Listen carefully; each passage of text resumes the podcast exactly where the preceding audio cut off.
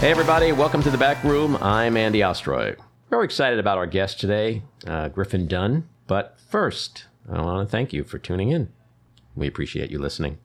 And we'd love to hear your comments. So email us at backroomandy at gmail.com and we'll read a few next time, perhaps. Griffin Dunne. He's an accomplished, award winning, and Oscar nominated actor, director, and producer. His feature film directorial debut was 1997's Addicted to Love, starring Meg Ryan and Matthew Broderick. In 2017, he directed and produced the acclaimed Netflix documentary Joan Didion, The Center Will Not Hold, about his aunt. His film credits include Dallas Buyers Club, Last Night, and Broken City, and he's appeared on TV in House of Lies, Red Band Society, uh, one of my favorite titles ever, I Love Dick, and This Is Us, and others too many to mention. He will soon appear in a new HBO Max series called The Girls on the Bus. Griffin, welcome into the back room. Well, thanks. It's good to be back here. Well, before we get into uh, your illustrious life and Yep. career and the business of show, we'd be remiss if we didn't address the 300 pound gorilla in the room, Donald Trump. What's your. Uh, Oh, my God! I know you're a political guy. I've been to fundraisers at your house. Yeah. What's your take on that, on the indictment and all that? Uh, you know, I- I- he's impossible to predict. I mean, any normal person would say, you know, these charges, which we've known about, the, the least of the things he's been uh, accused of doing, um, and you would think they would stick. And for a uh, district attorney to bring charges the first time ever against a president in our history, I'm sure he has a very, very strong case. I just, I, I, I just can't say that it will happen. I'd be thrilled. I'm a little worried about um, about what's going to go down. I think it's. Uh, You mean there's like I mean, there's violence, you yeah, mean? yeah, yeah. I think there's just so many crazy people. Yeah. So it's it doesn't. Uh, I I- just really think he's a despicable, kind of horrible person that that uh, who I am convinced is a criminal. hmm A lot of people talk about the indictment day. If you watch a lot of CNN and MSNBC and all that, a lot of Democrats are like, "This is a sad day." Oh, I, I don't. No, I don't no. What's the sad that. day? Like- What's the sad day is what happened in Nashville uh, uh, Right. a couple days ago. What happened in all, all these shootings, and, and what's sad is what's you know happening in Tennessee in their in their um, state houses and Mm-hmm. these these men. And all the shit he's done And- over the last yeah. seven or eight years. Those and, were sad And days. talking about and talking about uh, these the the Second Right Amendment as if as if that's what's at stake. hmm uh, that it's more important than all these kids' lives. I, that that's what has me most upset Yeah. about everything. But uh, you know, it's not a sad day that Trump is going. It's just, uh, but it, it, it it's creating some uncertain times. And ever since this piece of shit has been in our lives, we've lived under the tyranny of uncertainty. So. Um, Do you think we ever, shy of death, do you think we ever get rid of him? Like, is, No. he, is he ever going to not exhaust us and suck all the oxygen out of the media, the room, every room, every conversation, our culture, society? Like, we just saddled with, is he like just this hemorrhoid on society? Yeah, no, I'm afraid it's just going to take one, you know, really potent heart attack to get him out of uh, our lives. Um, he, he won't. He won't be able to handle any kind of silence. And so you mentioned the the mass shootings. Uh, what what besides stuff like that, which is horrible? Like what what is mostly keeping you up at night when you think about the political sphere and all that goes with it? There, um, you know, I, you, you know, we have so many mutual friends in common with young kids, and I and I think about those kids. Uh, you know, when they're in their 40s and what the world's going to look like, um, you know, environmentally and politically and geopolitically. I don't know. You're really bringing me down, Andy. That's the point of this yeah. ep- uh, This, podcast. is this the Bummer podcast? yeah, it is. Uh, Uh, that's why we have Xanax on the table, Okay, and uh, that's why you're drinking tequila right now. and- okay. so you spend a lot of time in the Hudson Valley. Uh huh. and uh, is it correct to say you spend most of your time up here? Excuse me. I, if I uh, am not working and required to be in the city or in Los Angeles or on location, I will spend it here. Uh, I came here. I I bought a place here a little over twenty years ago, and uh, you know, if I never had to leave, you know, one of the upsides about uh, the epide- uh, epidemic was I was just up here full time. Right. Didn't need to be anywhere. I would. I'd never been so grateful to have a place. And what is it about being up here that is at this stage in your life, or perhaps in the last 20 years? What, what is it that is really so appealing about being up here? I, I- share your opinion, by the way. Yeah, yeah. I, I, I have a something like um, biological happens to me as soon as I arrive. As soon as I pull into my driveway. Uh, I usually get that on the West Side Highway, by the way. well, you know, I, I, I, I, found this place. I moved here so that I would not have to drive on the LIE hmm um, to go to go to the Hamptons or Right. Sagaponack. I used to have a house there.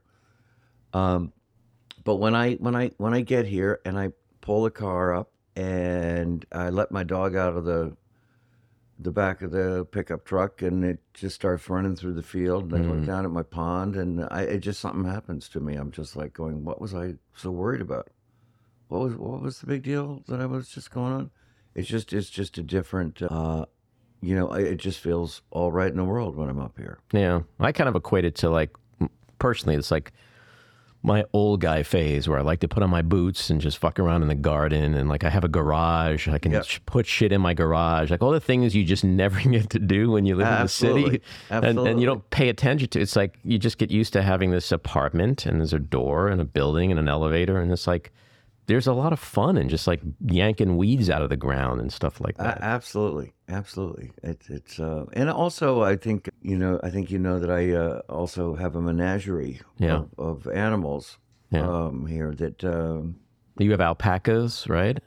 uh, I got rid of the alpacas. Oh, Uh, I when I say got Wait, rid of wait, I, I shot them. yeah. I was going to ask you by what means did you get Um, No, rid of no. the al- I sometimes they're just too many animals, Right. and uh, but so so somebody came and got the alpacas. I used to have alpacas. They belonged to uh, uh, an ex-wife, and uh, I lost the. Sounds like there's a alpacas. story there. I lost the alpacas in the settlement. Very very sad. And uh, but I still have ostriches and emus and goats and chickens and Who takes care of them?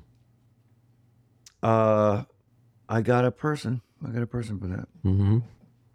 Uh, So, so they're not just there fending for themselves all week while you're. Yeah, no, but set. it's fun to see see them do it. Just scrabble, scrap over food. Set up a. Nest camera to see them. Like, Absolutely. Uh, no, I, I have a wonderful caretaker who and, and friend. She's been in my life for a long time. hmm Uh, but I mean, it started. Um, it wasn't my idea. These animals, I've just become associated with them, and I, I they're part of my identity. But about twenty years ago, uh, our friend uh, uh, Charlie Wessler, he he's been like my brother, you know, since um, we've been uh, best friends since we were like eleven.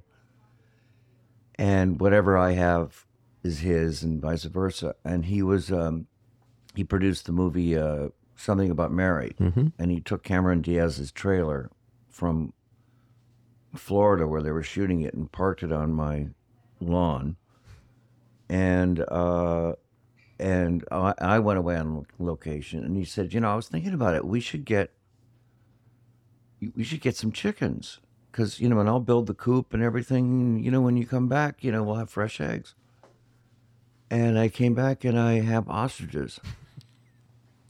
And uh, And chickens or just. oh, they were chickens, you know, um, but like six ostriches, and uh, and then I've got alpacas, and he, he just keeps getting in. I said, I'm not paying for this. This is. He goes, No, this is all my thing. And and he was taking care of them, pay, paying for them, and and you know, kids been coming over. You know, my friends' kids, they would come over and they'd see all these animals and they'd mm-hmm. just freak out. And you know, now they're older, and sometimes they, somebody in their you know late teens or you know early twenties will come up and go, you know, when I was a little boy, the greatest day I ever had was on your farm and playing with all those animals. And Yeah. Sophie was there. and then that was Sophie, a big day for her. Sophie's a perfect one, example. Um, By the way, I have an intense hatred for ostriches because, unlike you, who was blessed with the last name of Dunne, my last name is Ostroy. So that I was called Oh. ostrich for many, many years, and I uh, maybe wrongfully, but I take it out on the ostrich. I no, I understand. I didn't realize uh, we were going to go so deep with this. Yeah, no, it, it was scarring back then. Yeah. Wow. Yeah, You're uh, okay. yeah. So your childhood, you grew Mm-hmm. up in a uh, an artsy showbiz family. Was that a blessing or a curse? I think I think uh, I think neither. But but but it wasn't. You know, you, when you're in it and you're a kid, you you're not thinking, "Wow, this is so fascinating." But later, it becomes quite fascinating. You know, as I got into the film business and started to make movies and appear in them, I would remember as a kid, like meeting Billy Wilder mm-hmm. and William William Wyler. And you know, my mother dated the guy who who wrote Shane and in mm. a Lonely Place. And you know, I thought he was kind of a when I was a, a kid, I thought he was just kind of a silly Englishman, you know, didn't ash his cigarettes and they would always get on his tie and he'd flick, flick them off. But then I wish he was still around. I have so much I want to talk to him about. Hmm. and your dad was a producer. My Dominick dad was Dunne. a uh, he was a television producer Mm-hmm. when I was growing up. He had a company called Four Star, which was started by four stars: David Niven, Charles Boyer, uh, Dick Powell, and Robert Coote. And they had their own little like Tiffany network. Hmm. They made uh, uh, television shows, and so you like when I was a kid, he uh, I would go to his office, which was at Radford Studios in, in the Valley, and after school, and there'd be the Gilligan's Island. I'd wander down and see the lagoon and crash the set of Gilligan's Island. Damn.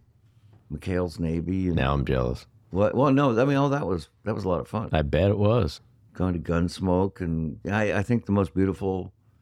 My idea of nature was the back, uh, the the the the sunset on the set, the the backdrop for a sunset on the Gunsmoke set. That was the most beautiful sunset I still have ever seen. You know, so Is that still the longest running TV show ever? that that's I think I think it's been surpassed by now, but it has been known as the longest running in history, which was over 20 years. But I have a feeling uh, Mariska's, um, oh, right, right, right. I think that beat it, uh, Law and Order. Right, right.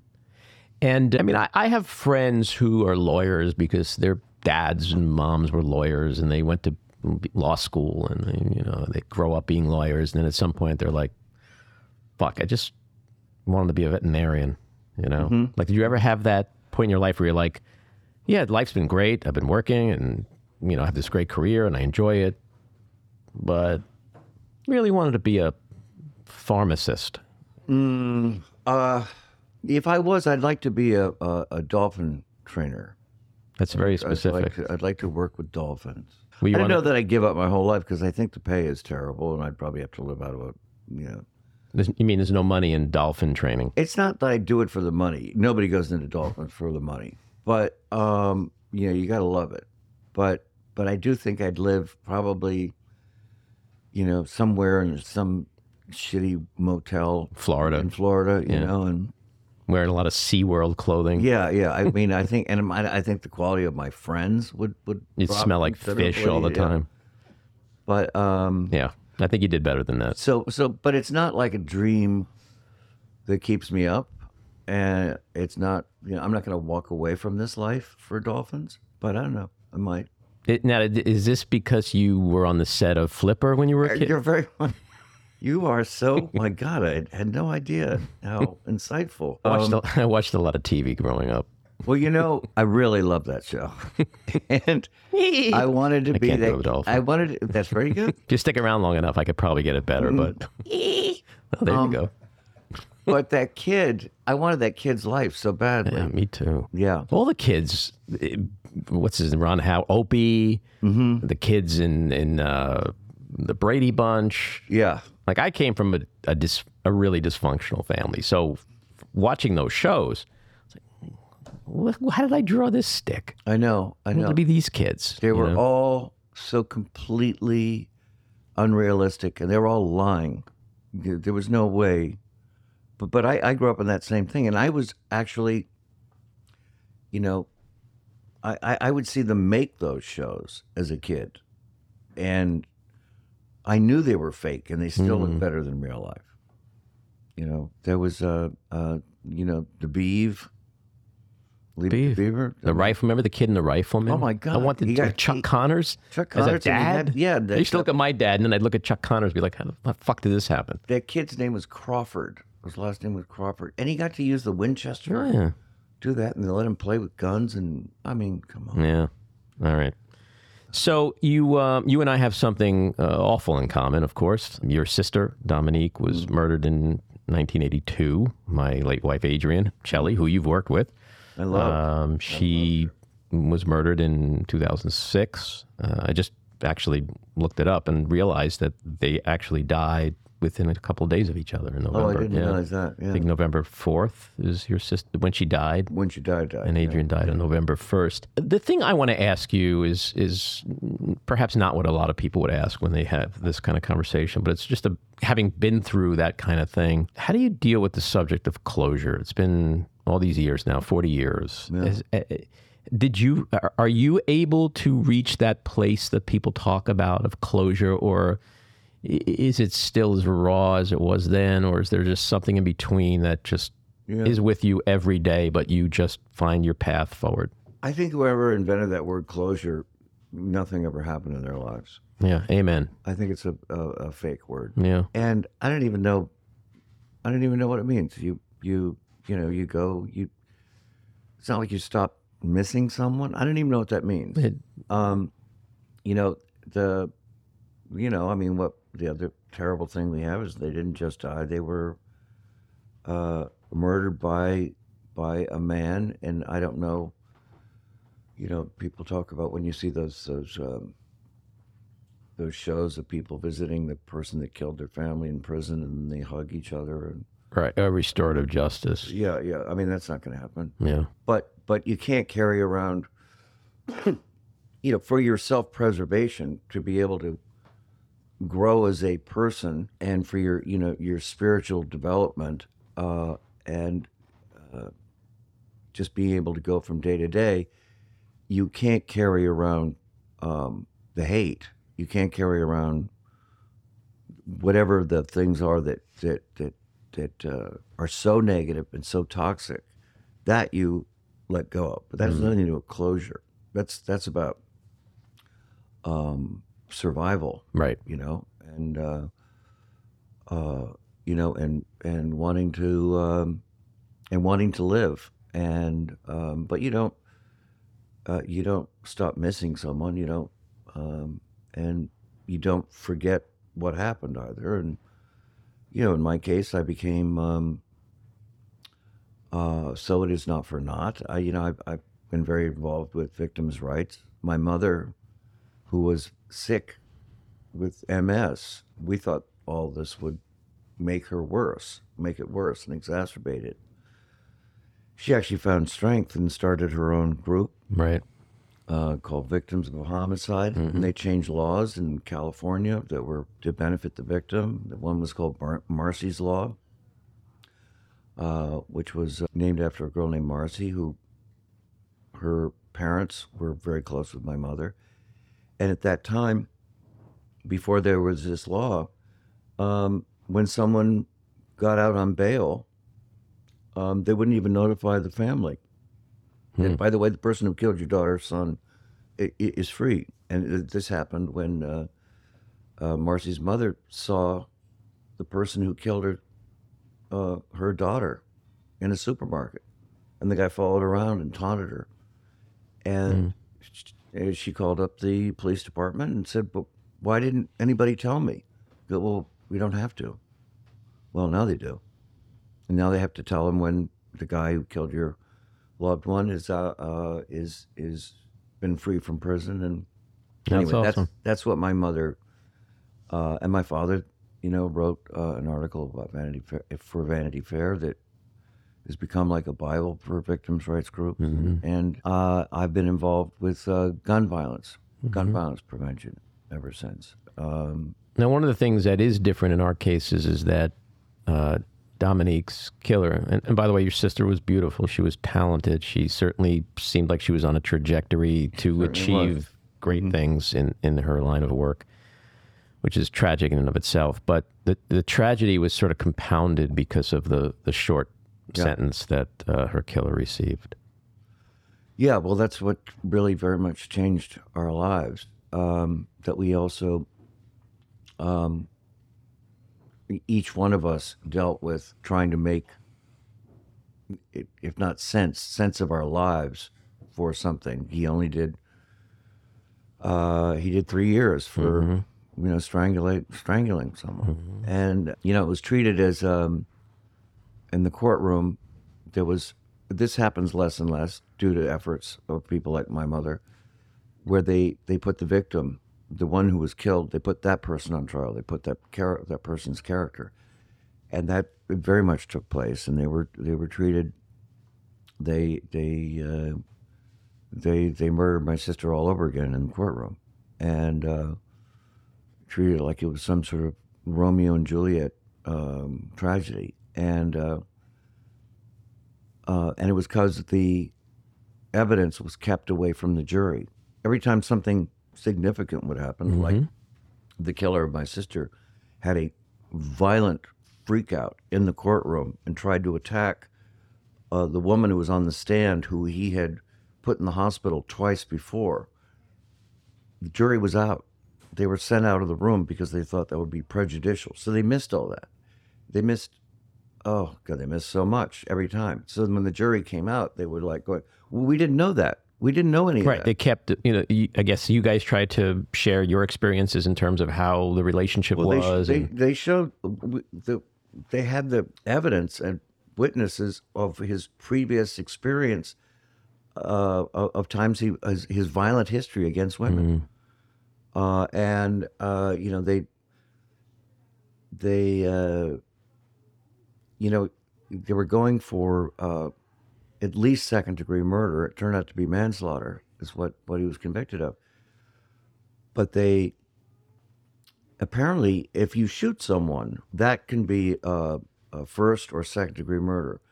But if you take the six minutes it takes to strangle someone, that's manslaughter, right. as if it's not premeditated. Right. But what's going on in those four, six minutes?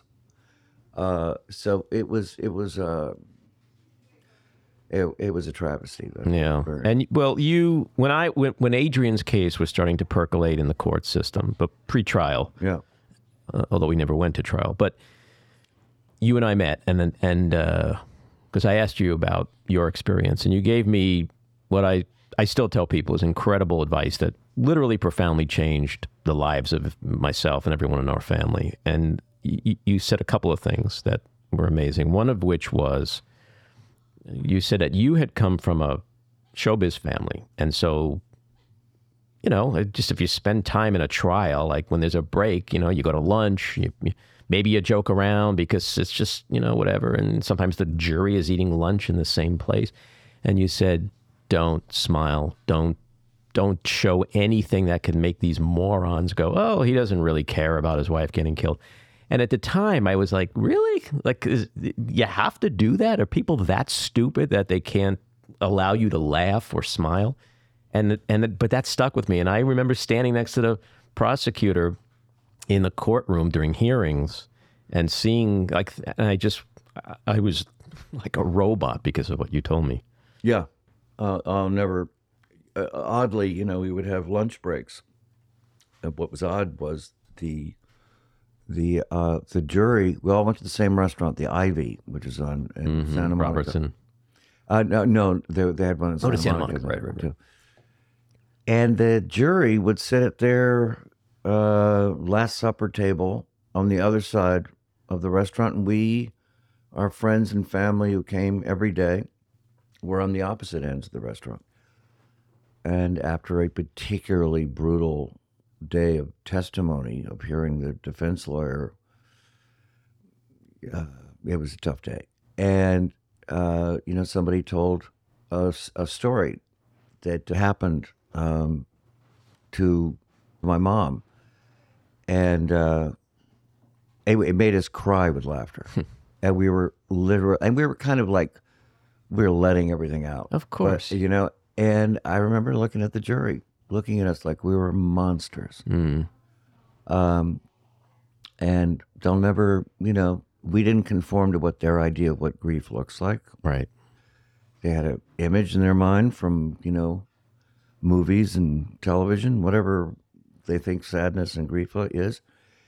And, uh, you know, all the way through that, um, and, and continues all the way through life. I don't know if it's from being Irish Catholic and how it was. I find humor in the worst possible times.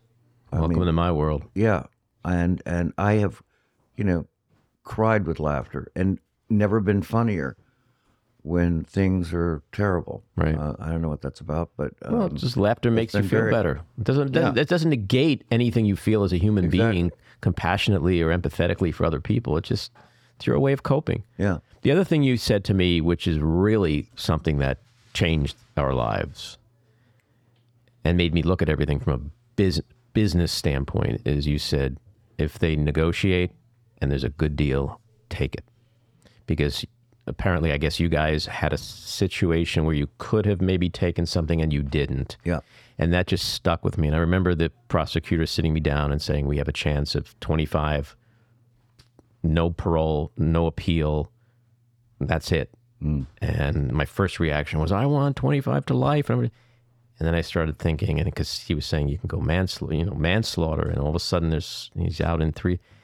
And those your words stuck with me when I had that conversation, and that's it's heartbreaking to think of what your family went through in that regard. yeah. It was. It, it could have been avoided. We found out it was really just a mind fuck. He was just feeling us out. They were offered it, and when we accepted it, they changed their mind. They just want to see if we take it. Mm.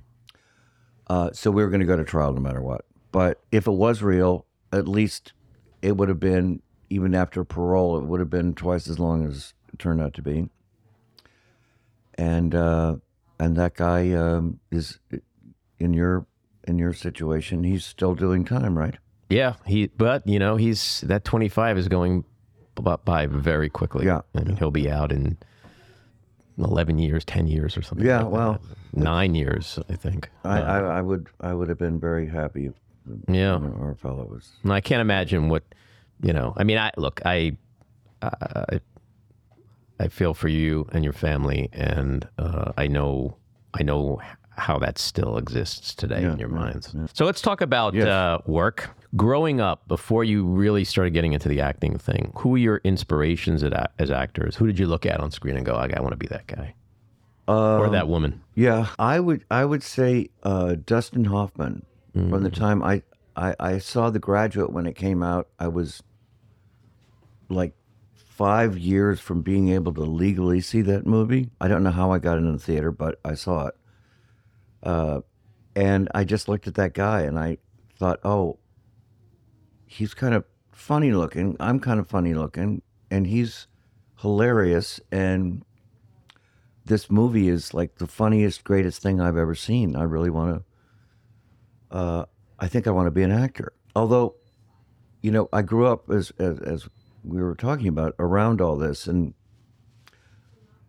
previously I'd, I I did not want to be in show business. I I didn't want to be in. Um, I, I didn't want to be in Los Angeles. I didn't want to be talking about movies around the dinner table the way I grew up doing. I wanted to like go to New York and be a writer. And but anyway, I saw Dustin, and I that got in my head. And and on the day, you know, like any kid in L.A. or probably any town, when you turn sixteen, you get to drive a car. You get your driver's license. It's the most important birthday of your life. And uh, so I I went to. Uh, I wanted to go to the DMV in Santa Monica, and nobody was at the in the house when I woke up on my birthday. So I took my mother's car and I drove myself to the DMV. And uh, and the the instructor said, uh, "Okay, where's your chaperone?" I went, "Oh, she's just in the bathroom. Well, let's do the test." so we did the test, I passed and he goes, I, I need the chaperone to, you know, sign this. Oh, I don't know where she is. And fun. He signs off, and I have my driver's license. It's your first acting gig.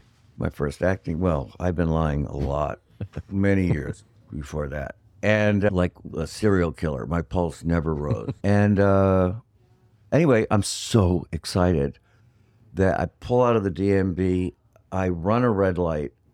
A car comes from the opposite direction and stops within inches, screeches. And the guy's screaming, What the fuck? Fuck it. I'm looking at the veins in his neck. He's screaming. And I look up in his eyes and it's Dustin Hoffman. and I go, Oh, That's crazy. I am such a fan of yours. I'm thinking, I'm, and I smile. And he goes, What the fuck are you smiling at? You fucking. And so I, I moved to New York a couple, couple, couple uh, years later. Did you ever run into him like Yeah, I and, and, I- and, and the funny, the good thing about him is um, he doesn't remember anything, so I can tell him the story over and over and over. Even if he, he it. remembers everything, he probably wouldn't have remembered it the way you do. No, certainly not. It probably wasn't as important to it was him not as, as important to him as it was to me. That's that's sure. that's an awesome story. So you, your your first film was uh, in '75, The Other Side of the Mountain. But w- would you consider that your big break, or was that more like Werewolf? Yeah, Werewolf for sure. I mean, that was that was the other side of the mountain was you know the first movie where I, you know, went on location and you know I met so many people. I became really close friends with Dabney Coleman and who was one of the funniest men ever. But no, as far as having a like a lead part and you know having something that's going to come out in movie theaters that people are going to notice, that was uh, definitely Werewolf. Yeah. And in Werewolf, I had read that you kind of freaked out when you saw yourself in the makeup, which Yeah. was pretty intense makeup. And uh, the director, John, uh, John Landis, kind of literally had to talk you and other people had to talk you off the ledge. Yeah, point. yeah. I think it was. You know, I, I mentioned earlier that my mom was sick and she had MS, and you know, I really cared about her. And when I don't know why I didn't, I didn't know what it would look like, and it took hours and hours and hours. And it was the first phase, the makeup, where the the werewolf just attacked me, and I looked at myself, and it was so real. The wounds and the veins and the blood and everything was. I looked I looked like what I would look like if I was violently attacked, violently murdered, and it, it was it was it was really, um, you know, you know, all the people who go to you know the horror comms and all those mm-hmm. things, and they all dress up as that they've been murdered and all that kind of. I never really had any. They never had any appeal to me, you know, like what they saw and all that. And this was like not ever, you know, everybody thought, oh God, that'd be so much fun to get dressed and look like that, and then walk on the street and scare people, and it it, it really bothered me, and it, it really like I pictured myself dead. I don't know. Mm-hmm. Do I you think there was some element of, of just the fact that you you experienced that kind, you know kind of horrific tragedy in your life with your, in your Yeah, your but that was this was years before, that was that was oh right Years right right right right right and my first thought was that how upset my mother was going to be to see me like that. Mm. You know, some some people worry about uh, when they do porn. They go, "I hope my parents don't see this." No, I never worried about that I, I wouldn't worry about that in the least. I would have brought my mom to the theater. But in this case, um, uh, but in this case, I didn't want her to see her. You know, her to see me as a That's so victim of selfless of you. I know. and then you First, uh, did uh, you worked with uh, what was it like working with Madonna in Who's That Girl had, we had a lot of laughs. She was very funny. I mean, it was a uh, you know alternate universe because you're uh, you're just never alone. You're you're you know it's quiet in that room, and then Madonna's over there, and you close the door behind you, and then there's just helicopters and paparazzi, and, uh, uh, and no matter where you are, I mean, it's it was like I we had to almost do um, uh, looping the ADR, you know, our dialogue outdoors. Uh, I had to almost do it all just because of helicopters that were hovering over to get pictures of her, you know. And when she would leave for the day, she'd drive off the lot, and about six cars of just weird, stalking, creepy fucking people would just follow her. I don't know how she handled it. She she she just enjoyed it, and she was very hardworking. You know, I'd stumble onto the set for you know six thirty, seven o'clock call. She'd have been out for three hours working out in the hotel gym. You know, she didn't waste a moment. I was uh, 26, living out in LA in 1983, and my boss, who was maybe a year older than me at the time, this job I had, and he, we were going to a meeting, and he goes, "I want to play you something," and, and he was gay, and he goes, "This, this, it played this woman in the gay clubs all the time. She's going to be huge," and he puts on, I think it was Borderline or something, mm-hmm, mm-hmm. and I was like, "Oh, that's pretty catchy," and but that's how she started, and they all knew that she's going to be tremendous, and she and she was. You know, I mean, the- back then in those the mid '80s, there was n- nobody. I don't even think today there's anybody that comes close to being that big the way she burst out. Yeah, I always felt a little out of sync, and she would give me a lot of shit about this. That I liked her. I, I, I the the music to this day really doesn't grab me. It's just not my kind of. You know, I'm a very you know I was more you know, indie rock. You know, L.A. You're you more know, of like a Billie Eilish guy, I think. you know, you know, maybe although I like her, I like her a lot actually. But no, it was more you know Eagles, Jackson Browne, Linda Ronstadt kind of a thing. Uh, you know, the sort of a metallic sound of, you know, the overproduced sort of sound of, of hers. It just didn't, yeah, it just didn't grab me. But but um, uh, you know, I could appreciate it, but it wasn't my kind of music. Uh, well, before that, actually, you did A- After Hours, working with Scorsese, and this m- movie is like a classic. Uh, was that like the best time of your? Was that like your favorite film to do?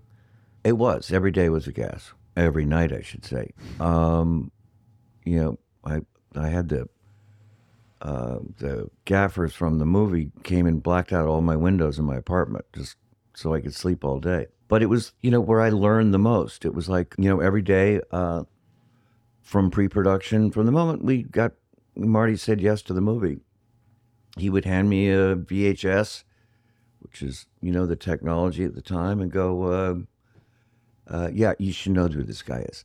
And it would be um, a Bergman film or a Rossellini, and he had a library, thousands of of these VCRs on the and the machines that would just be recording, you know, for movies of the week and stuff. And he had an assistant that had to go through TV guides when people use TV guides and circle whatever movie was on, and and set the time on the recorder for it to play if it was going to go on at two in the morning or whatever just to find someone who knew how to do that is still a miracle to me. I, I, I don't believe anyone really knew how to do that, even when there was the technology. But he would have, you know, like six or seven machines just going on 24 hours. so I learned a lot about how to watch movies and how to make movies. It became very influential when I became a director to to see the kind of energy uh, that you could bring to a set that would have an effect on the actors, that would be supportive and be a really like a great environment um, where you're, uh, you know, no matter what the scene was about, you're just having like, I can't believe how much fun I'm having. And you know, every actor's dream, I guess, is to work with Scorsese, uh, and you did. Is it? Is it uh, what it's cracked up to be? Yeah, no, it's it's um, you know, it was a, it was a great time, particularly to be working with him then because you know he just made uh, a movie that was not appreciated at the time but is now um, King of Comedy. But that Rupert. mo- uh, uh, Rupert Pupkin. But you know that movie um, lost the studio a lot of money. It cost, and his reputation took a hit uh, for uh, being over budget, and he had to really prove that he could make a movie for a price. Um, so, um, and you know, I, I was one of the producers. Amy Robinson and I were, were the producers, and Of of After Hours. We Amy found the script um, at at Sundance at the Sundance Lab. Joe Minion had written it as like his school thesis to get uh, to graduate from Columbia Film School wow, and um, and he uh, and and it got to Amy through a Serbian director named Dusan Makavejev. Anyway, she read it, called me and said, "This is uh, this the script is great. This this is a perfect part for you." and uh, we started to started to make it. And we got it to Marty. Uh, Amy was in Mean Streets. Had already worked with Marty, and she played Teresa in Mean Streets. So That's an underrated movie. yeah, well, and uh, so yeah, it was it was a great experience. And then uh, in '92, you did this Disney movie, Big Girls Don't Cry. They get even uh, with Adrienne. That's right. I was thinking, where the hell are you? This we're talking about after hour. Now, big girls don't cry. Famous in my canon. That's just showing your range. But yeah, but now I know why you're bringing it up because that is where I met Adrienne. Yeah. So what was it like to work with Adrienne? Oh, I, I, I just loved her. You know, she played my girlfriend. Right. And it was really funny how I wasn't that old, but I played a guy who like had a really young girlfriend. Um, which just sort of tickles me because now I am old, and uh, and I do have a young girlfriend. Um, but Life imita- life not imitating art. but it was so funny that I could have been, gosh, I, I must have been in my 30s. And it was like a big joke that, uh, you know, dad, grow up. Why don't you have girls your own age? And it was Adrienne. And I don't think Adrienne was that much younger than me. She certainly looked You're young, 92. of course. She was, but, uh, uh, you know, and now we now we we'd all even out, and you know, we wouldn't have been shocking at all. Well, there's such a great scene in that film, which just shows her comedic talent and yours, which I put in my documentary about her. Uh, shameless plug, HBO Max, Adrienne. Wonderful, wonderful dog. I, Thank you. you. know how much I admired. and I want to talk about yours in a minute. But um, so she's standing in front of this big, giant, blank white canvas, and she's staring at it. And she's not very bright in the movie, okay, which is uh, funny because in real life, she, I think she had like a 400 IQ. But Yeah, yeah. And she's staring at it, and you walk over, and I think her name was Audrey, maybe, or and and you said, "What do you?" do?" And she goes, and she goes, "Your your work." And, you, and you're like, Audrey, it's just a blank canvas. And she looks and she goes, Yeah. Such a silly, stupid moment, but it was just perfect for her character and yours because you know people watching are like, "What the hell is he doing with her?" And then they're also like, "What? What is he doing with her?" Like, I don't think any of us thought we were uh, going to make the next, you know, great movie while we were in it. But we had so much fun doing it because, um, know, it was it was really well cast. It was directed by Joan Silver, who I had produced the very first movie I produced, again with Amy Robbins. mhm. I know her daughter Claudia. Uh, oh yeah, and uh, we did Chilly Scenes of Winter. So Joan hired me to be an actor years later in that. And but we would get David Strathairn was also in it, and between takes we would uh, rush back to the car where we were like our holding area, and David would pick up a from the short story that he had started to read and we'd all he, he has this beautiful voice and he we would just read short stories to us. Like sitting around a campfire but we were in the uh, in, in a car and we couldn't wait to get back to whatever the story would be a don delillo story or a, or a, uh, you know tim o'brien or a, any any of these great great writers. Anyway we, it was a good group. Yeah, and she she had met uh, Dan fogelman F- Uh, no, Futter- futterman Futterman, and they got involved for a couple of years. It was a Oh. pretty intense relationship, according to what she had told me. But it was funny. I used to travel with her, and like we'd be in an airport, and we'd go through the X-ray, and some guy would just be like, "I know you," and I would say to her, "It's got to be that Disney movie because this dude wasn't watching Har- Hal Hartley's films." yeah right and it was right. always this film. Like any most of the time when it was somebody like who wasn't like a thirty year woman would say, "Oh, I love you. I've seen you in some movie," and it was always big girls. Yeah, you can track certain people by their age, where they were in their lives. The one in my life is um, I played a guy named Mr. Bixler in. Um, oh, it just went out of my head.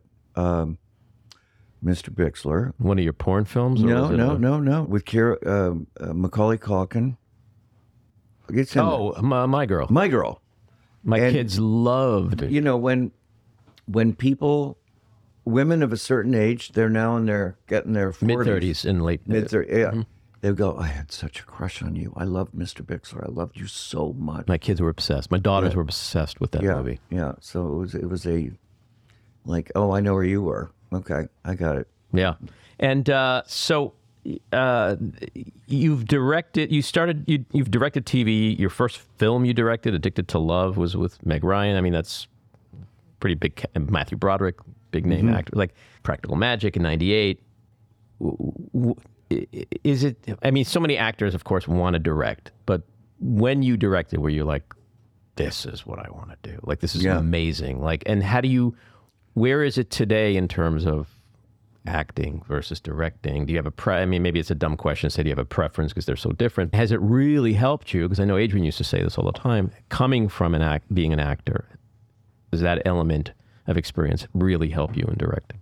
Yeah. Um, well, once once you have directed, uh, uh, the first thing I directed was a short film that that, that I co-wrote with Adam Brooks, Oscar nominated, and it was right? nominated for an Oscar, and which led to how I could my next movie would have Meg Ryan in it, and and I get a great script, and um, and I assumed I loved it uh, directing because it was all consuming, and then you know you don't have to go into the makeup van and you know be fussed with people fussing with your hair and stuff.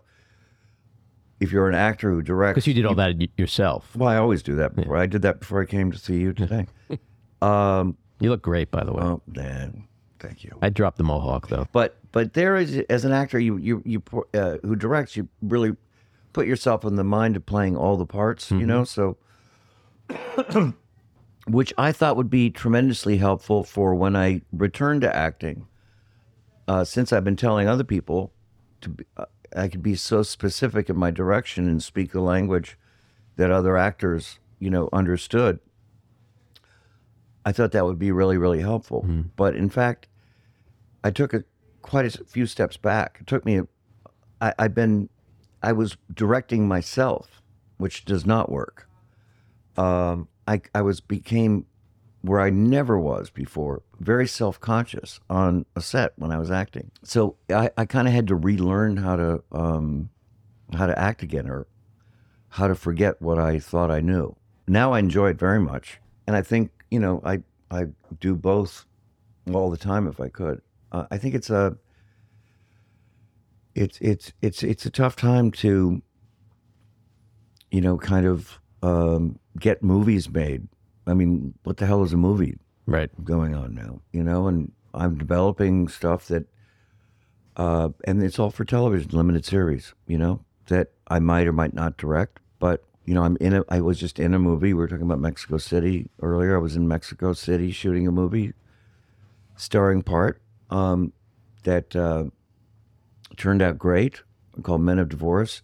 We'll see what happens to it. You know, I mean, Who's that? What's is that? Uh, a studio or a streamer? we did, it hasn't it's been independent. it's independent. You know, it's gonna. You know, we'll see what festivals it goes. They just they just finished. I haven't even done the the ADR on it yet, but but I'm but the the future of any movie is uncertain. Well, I was going to add one of the questions I had for you was what, what, what is, uh, but uh, I'm not done with my directing questions yet, which I want to get back to in a second. But I do want to ask you about the differences, good and bad, in the movie business today. It's easy to see what's happening in TV, which is like an explosion of Yeah, content and talent, and everybody wants to do TV, and there's such amazing uh, television programs. But the film business has changed so much. Do you see it as all bad, or is there some good, some silver lining? there's a podcast, of The Daily, and an interview with A.O. Scott that I think anyone interested in, you know, the movies, television, future of, and all that, it, it should should listen to. Uh, and the reasons that he's resigned from being a critic um, is, uh, you know, now that streamers are making feature films, uh, you know, it takes out a certain urgency about seeing movies, and there there's so much television, so much content that um, you know I, I have this conversation all the time. Just yesterday, of like, oh, have you seen such and such? I went, yeah, I saw the first, you know, episode, but you know, I don't know. I kind of, I don't feel like seeing the second. He goes, oh no, you got to hang in until the fifth. I go, well, I don't want to hang in until the fifth, you know. And so I think everybody's like attention span is just getting you know shorter and shorter, and um, and it's it's so easily accessed to just sort of flip through and then go on to another streamer to another streamer. I mean, they're even trying to make baseball more interesting. Um, right.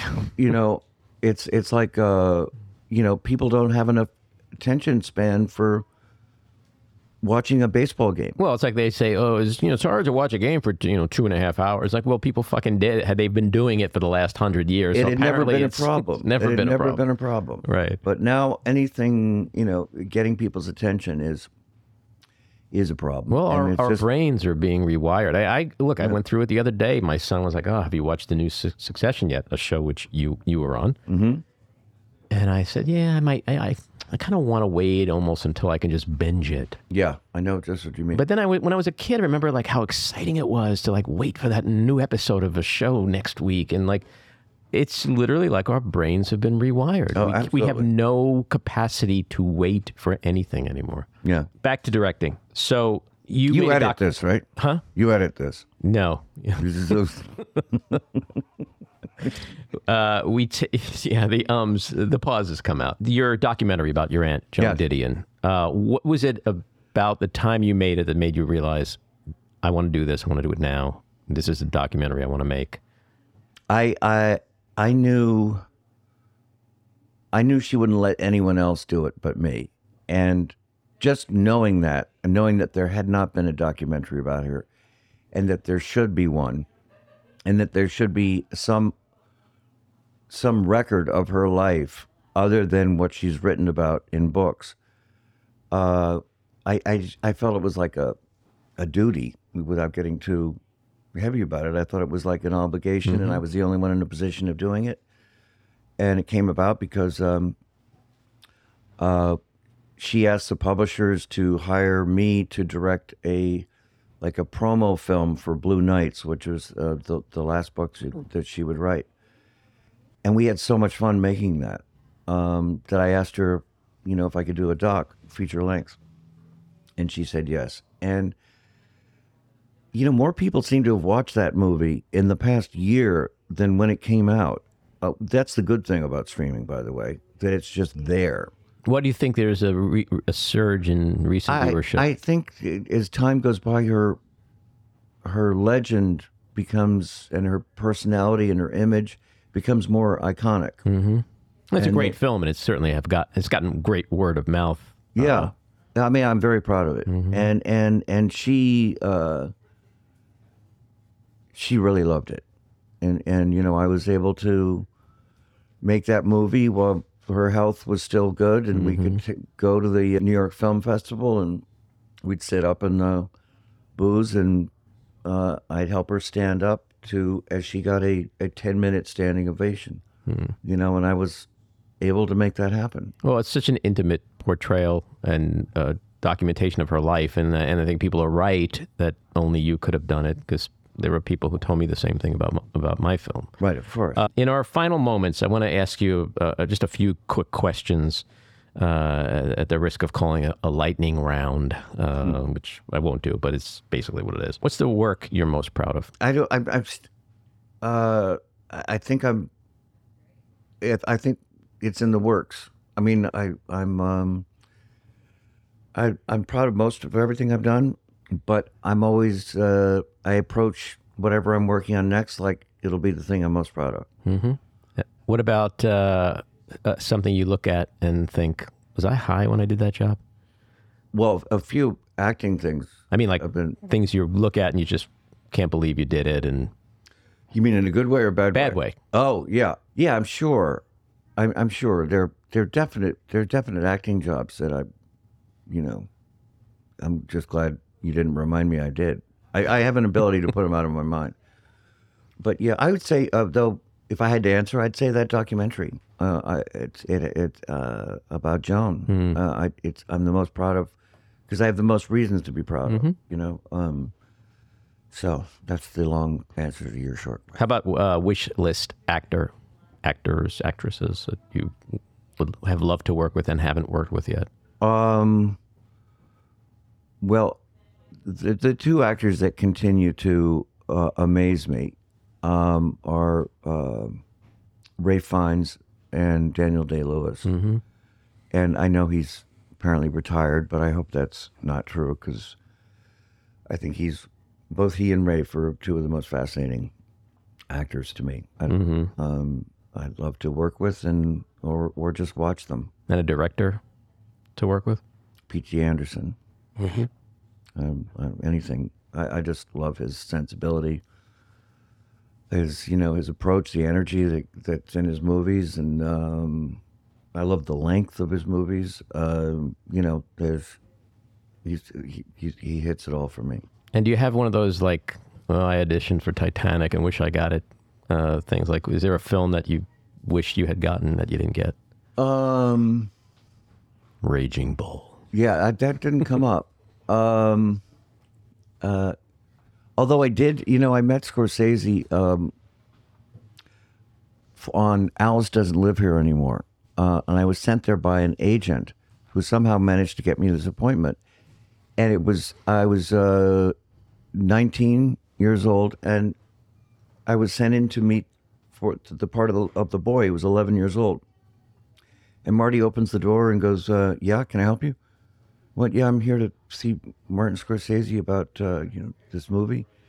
He goes, "Jesus, how old are you?" I went, "I'm 19." The the part is for an 11 year old. and I'm like, "Oh, well, I didn't know." And I start to walk away. He goes, "No, come in, just come." And we sat and we talked for like a half hour, Wow. um, not knowing that years later we'd be working together. Wow. Cool story. Griffin, you've been very generous with your time. Thank you. Really go back to appreciate it. And uh, yeah, I guess get a nap. Thanks for coming in. My pleasure. That's episode 59. If you like what you've been hearing, and even if you don't, let us know. We appreciate the feedback. You can leave us a message at 845 307 7446, email us at backroomandy at gmail.com, or tweet to me at Andy Ostroy. And when you listen, please take a quick moment to rate and review. It's very helpful. I want to thank my co producer, engineer, and editor Matty Rosenberg, associate producer Jen Hammoud, Cricket, yep, Cricket Lengyel for our artwork, Andy Hollander for our kick ass music, Patricia Wind and the Epicurean for the backroom studio, and a big thank you again to our guest, Griffin Dunne. So keep your eyes on Washington, Hollywood, and your own backyards, and we hope you'll join us again next time. Have a great week.